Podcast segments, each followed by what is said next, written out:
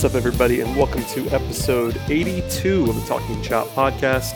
I am your host, Brad Rowland. I'm actually coming to you guys a little bit early on Sunday. In fact, the game is actually still going on. So if you're wondering why I'm not covering what happened on Sunday, it's because I don't know what happened on Sunday. I have a, a difficult recording window today, and it's not going to let me record after the game. So uh, here I am, and it's actually just me on today's podcast. You've had, we've had a bunch of uh, guests in a row here for longer shows, and uh, just the schedule is pretty tight today. Couldn't uh, couldn't wrap that up, and going to be gone till uh, very late into the evening here on Sunday. So without getting too deep into the schedule of just my, my I guess my personal schedule. Uh, that is the reason why you just have me today. It's probably going to be a shorter show, um, but we're still here to talk about the Braves, and obviously in the coming weeks we'll have plenty of wrap up content on the 2017 season. Where uh, obviously we're in the middle of September now, so only a couple weeks of, bat, of uh, baseball to play, I should say. And uh, with that said, we have plenty to get to on today's podcast.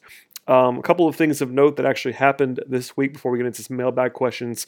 Uh, the schedule re- was released for 2018 and what it's kind of a kind of a visual thing. You want to be able to go go through and like kind of look at it, check your own calendars, more more of that kind of stuff when it, when it comes to planning your trips to SunTrust Park, et cetera, et cetera. But there are a couple of just big picture takeaways that I got from the schedule release. Of course, the opener is going to be March 29th at home. Uh, this year, obviously, the Braves did not play a home game for about two weeks at the start of the season this year. No long wait. It's going to be the actual season opener um, at SunTrust Park uh, against the Philadelphia Phillies, which is interesting and kind of cool. Obviously, have to have a divisional game to open things up will be fun.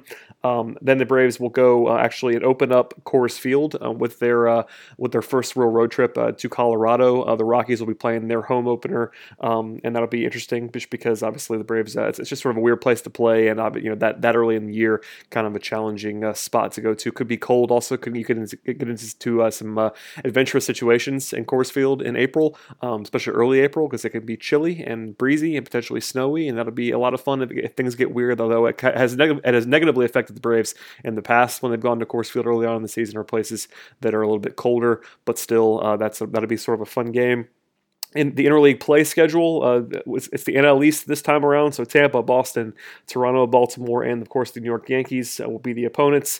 Uh, a little bit sort of more traditional in that sense. Uh, not not you don't, you don't really have those fun uh, West Coast game necessarily. No, no Mariners this year, that kind of stuff.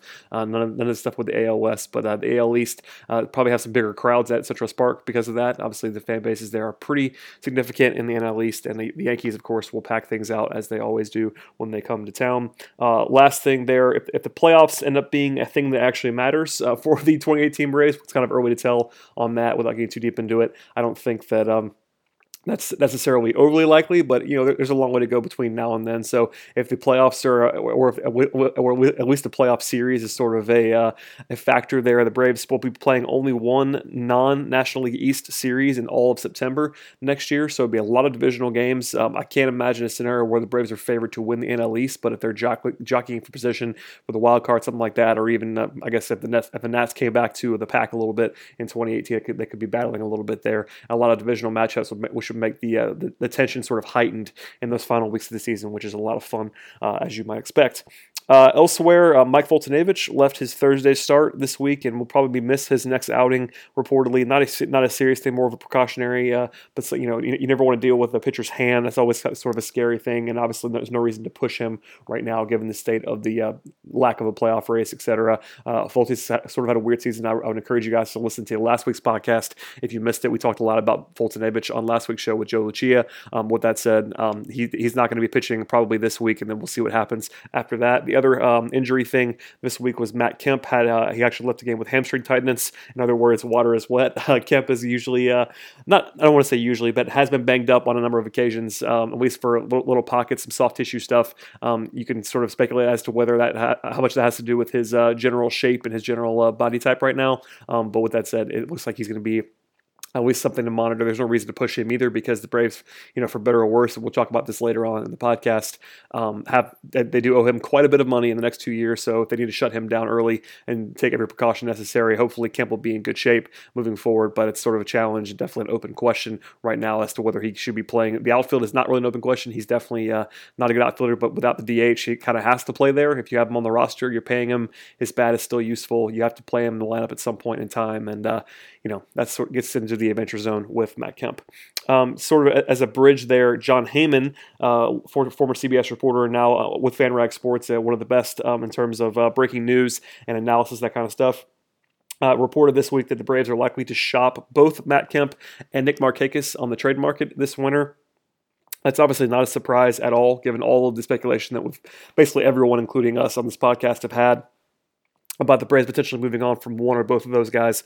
Um, I did I did think that, that the report was noteworthy for a couple of reasons, though. More with Markakis, and that um, the, the, the report quoted um, it, actually it just says as follows: It says the Braves uh, quote see Markakis as a fair value end quote for 2018 at about ten and a half million dollars, and uh, also that they view him as a solid pro quote unquote. Um, you know, we I, I, think we disagree honestly. I think the Braves and I disagree if they really believe that Markakis is a fair value at almost 11 million dollars. I don't think it's an agreement egregious um, number because you know uh, it's sort of you kind of know what he is at this point in time. He's uh, one of those players that isn't going to be uh, necessarily good. He won't murder you either. He does some good things. He gets on base. You know the defense is sort of an open question. He's he's pretty bad defensively in my opinion. Um, at the same time, you can at least get you can get away with him as a guy. It's just sort of the fact that he's not a bargain at all. I don't think he I don't think he's fair value. The contract is what it was, and um, you know with one year left, I think you know, that sort of mitigates a little bit. I don't think he's a I don't think he's a uh, eight figure player though at this point in time, just because I don't think he's even going to be worth a win this year. Maybe, one uh, win, above replacement, which is about what the, what that is. So I understand the value and at least the uh, the thinking there, but that could be a little bit of spin from the Braves organization. Uh, the other thing there is that obviously Matt Kemp would be harder to move. According to Heyman, that's not a big surprise given he has owed $43 million. Um, the Braves, in this report um, from Heyman, basically are, um, at least in Heyman's mind, are going to be reluctant to move to actually pay any of Markakis' salary because they fa- see him as a fair value.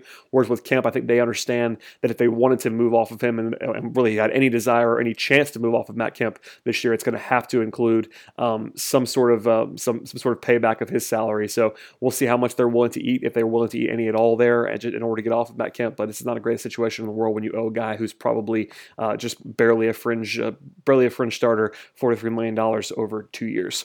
Um, next thing on the agenda of terms of news was that the Braves hired two front office executives this week. Um, Adam Fisher, formerly the Mets director of baseball operations since 2013, is a high, he's a highly respected voice, sort of a uh, an, an, analytics guy. Uh, was I, I, believe he's Harvard educated, that kind of uh, numbers guy. Not a big surprise they would add some, somebody of that ilk, given uh, John Coppolella's makeup and what he is. But uh, a pretty uh, my my dealings and my sort of poking around on the internet this week and dealing with people that have talked to have talked to him, sort of know him around the Mets have been impressed with um, Adam Fisher in the past. So that's a positive thing.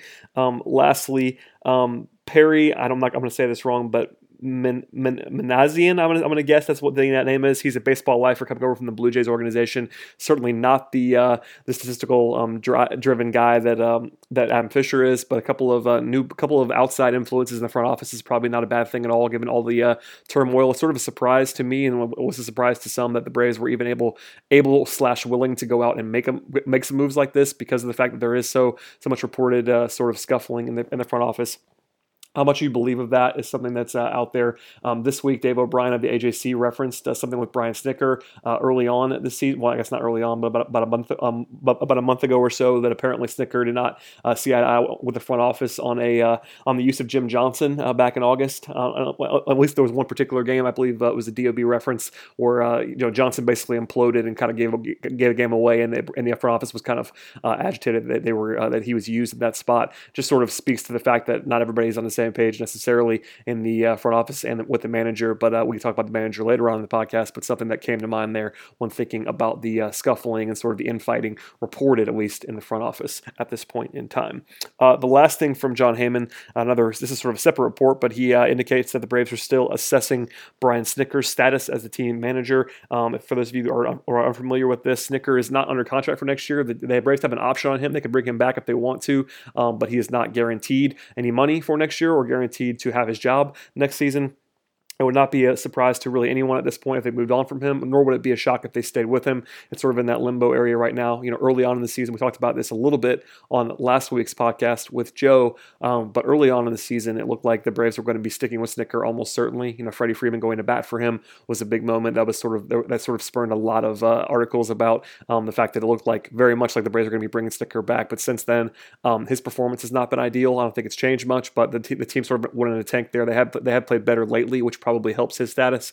But I think the, uh, the front office probably be a little bit more wary of September um, and the performance there, given the way that last year went in September, and that, that, that was probably what got Snitker the job in the first place. Was that the team played so well in September last year, whereas this year they have not played quite as well at the end of the season. Even, even if they get hot, hot here for the last two weeks, I would hope the decision making process will not be focused on that particular thing um, for the front office. Uh, anyway, there's not really any momentum reportedly to go outside the organization. The two uh, leading candidates, according to that Heyman report, would be Bo Porter and Ron Washington, neither of which would be a surprise at all, given the fact that they both have managerial experience and they're they're around the team. Uh, I will say neither one of those guys is necessarily a prototypical sort of Braves lifer, which gives me a little bit of optimism. Uh, it's not it's not Terry Pendleton, it's not Eddie Perez, not one of those guys who um, who've been around forever and sort of from, from the Bobby Cox tree. But um, you know, at the, same time, I'm not overly impressed with the thought of either one of these guys. I will say that I think I would I would much rather have them uh, hire a Bo Porter than Ron Washington.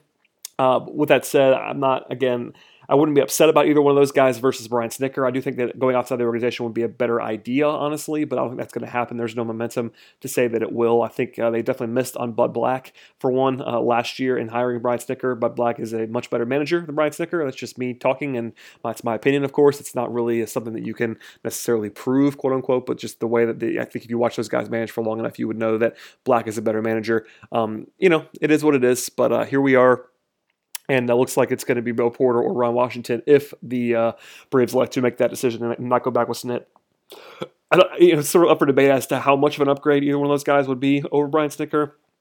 But uh, I do think that they would be better based, especially Porter. You know, Washington was sort of a frustrating guy. The results were very, very good with the Rangers making two World Series appearances. Um, with that said, people, uh, some of the people in that market were uh, not happy with him necessarily as a tactical manager. There also are some off some off field stuff with, with Ron Washington that you can certainly Google if you'd like to do that. Uh, Bo Porter was uh, was definitely a guy who was respected in Houston. Um, with that said, it, it, sort of ended poorly for the, for him with the Astros organization. There were some rumblings there that he and the GM Jeff Luhnow were not getting along very well, but uh, sort of in the inverse of that, um, there's been some reporting uh, on the fact that um, Porter might get along better with John Coppolella just because he's probably more more willing to embrace the analytics movement, some more future facing stuff than that of Ron Washington. So uh, in the end, I would like to see Bo Porter if those are my only options. I would like to see the team look outside the organization, but I don't think that's going to happen necessarily. So there is that. Um, with that said, it's going to be kind of all the news. Uh, I, I, did mention earlier that the Braves won four games in a row this week. Again, we don't we don't we, we do not know Sunday's uh, outcome at this point in time, but they, they, have been playing better baseball, which is encouraging.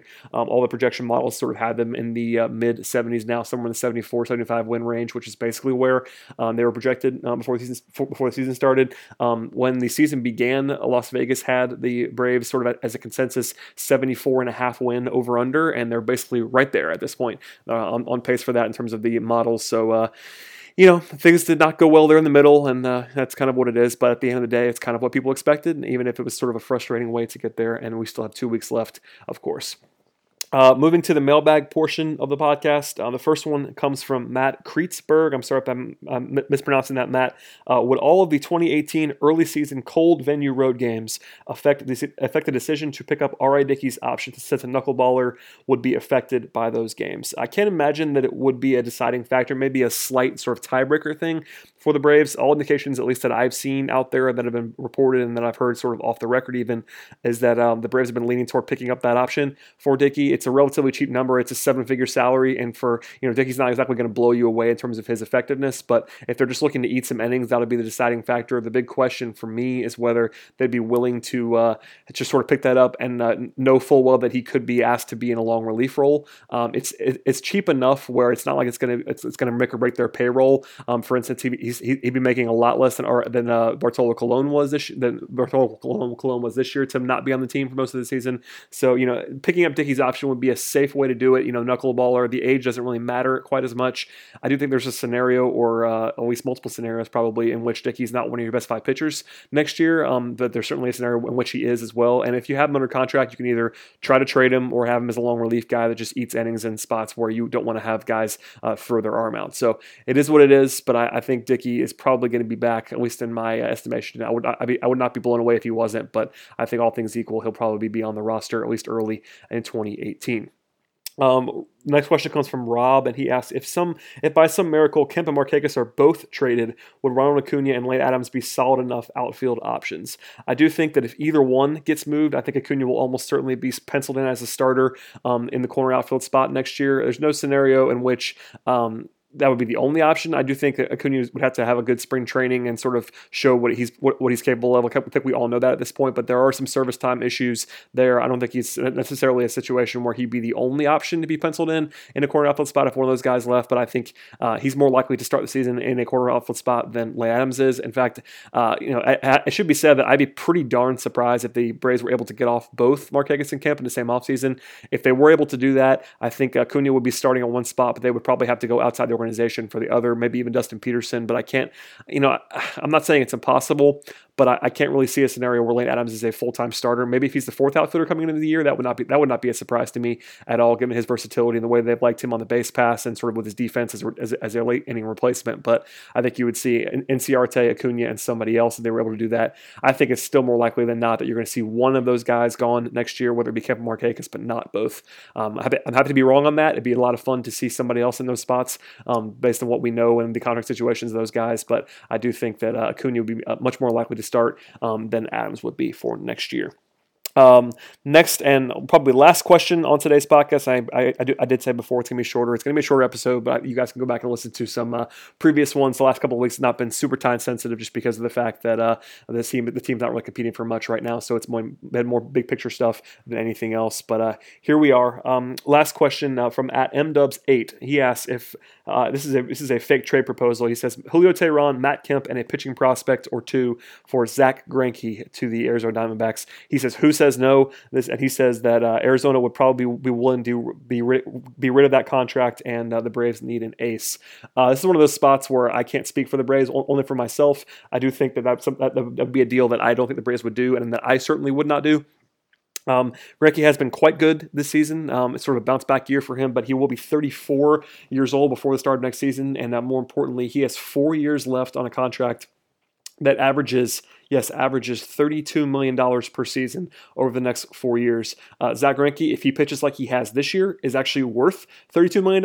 Um, but at the same time, there's a lot of risk there for a guy locked into four more years of that with the Braves payroll situation, how it is. It's not they're, uh, they're, they're a, a, very, very low payroll team, but they're not, they're not the Yankees either. And if Greinke were to have an injury or, a, or to have a fall off of any sort, you know, 2016, he was not very good. I mean, he was, he was okay. He had the ERA in the low fours. And, but if you're paying a guy 30 plus million million for an ERA in the low fours, you're not getting good value, and the Braves really can't afford to have that happen.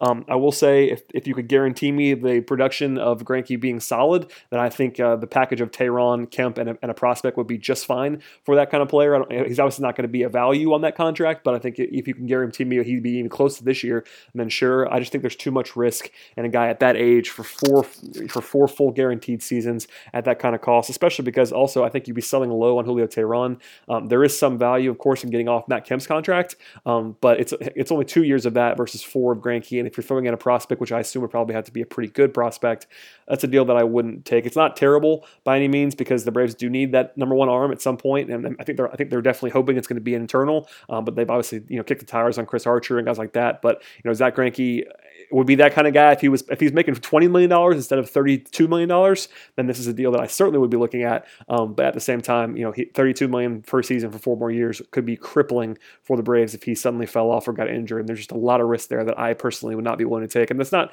that's not unique to Greinke either. I think um, for the most part, you know, those huge money contracts for starting pitchers uh, at length are not good investments. I mean, you have to rely on those guys to stay healthy. You know, short of a guy like Clayton Kershaw, who's been the best pitcher on the planet for you know a half decade or more now. Um, you, if you take even a step, even one step below that, you have too much risk for me to be paying these guys thirty plus million dollars a season for long term money, so especially if you're the Braves in their situation right now, and it'd be tough to make up for that if they were to swing and miss or if Greinke were to fall off. So that's just my opinion. You know, the Braves might consider something like that, but I would not do that if I was them. Um, thanks for listening to the podcast, everybody. I apologize again for the shorter episode today. I do encourage you guys to listen to the podcast. Uh, go back and listen to all episodes. If you missed them, please subscribe to the show. Um, our, we are hosted by SoundCloud, and of course, every single episode of the show is going to be on TalkingChop.com, where I am a writer. Of course, this is the official podcast, so please check out the site every single day. Um, the minor league, the minor league guys are uh, taking a little bit of a hiatus right now, just because minor league season is over. But there'll, there'll be some content there from those guys, and uh, they've earned, they've definitely earned a little bit of downtime here, based on the fact that the minor league season is really a grind with all, with the daily recaps that I know we get a lot of traction on, and I know they're a big hit with our fan base. Um, so especially the last couple of years with the fact that the team has not been great at the major league level, those minor league guys have been invaluable, and shout out to them. Um, please again, those subscribe on iTunes. Uh, that's, that's a huge thing for us. Leave a positive uh, feedback or review, help us to grow the podcast. So SoundCloud, iTunes slash Apple, Apple Podcasts. And then, of course, the website itself at talkingchop.com. Uh, thanks as always for listening, everybody. We'll be back with a guest next week. I promise. I have somebody already scheduled. I don't want I don't want to give it away in case it doesn't happen, but there will be somebody with me next week. I assure you, you will not have to listen to me drone on for 20 plus minutes. And uh, here we are. So hopefully the Braves won uh, a baseball game on Sunday. I don't know that they did, but you guys will by the time you listen to this podcast. And if nothing else, we'll see you guys next week.